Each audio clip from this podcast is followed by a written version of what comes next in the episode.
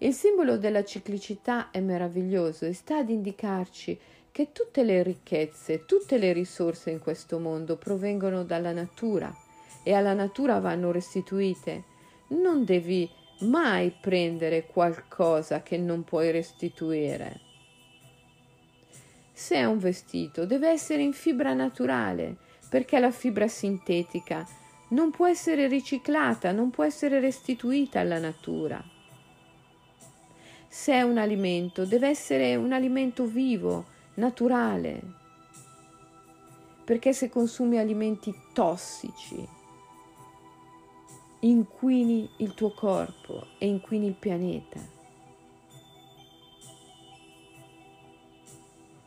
Se pronunci parole, devono essere sempre parole ispirate dalla compassione e dall'amore perché le parole ispirate dall'odio e dal rancore non vengono accolte dalla grande madre, vengono respinte, permangono come forze oscure e ostili che prima o poi ti trovano e ti si rivoltano contro.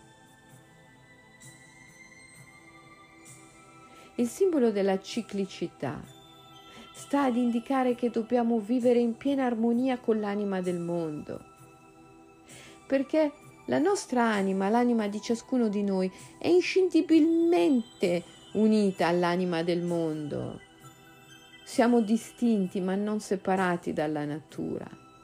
E tutto quello che facciamo alla natura lo facciamo a noi stessi.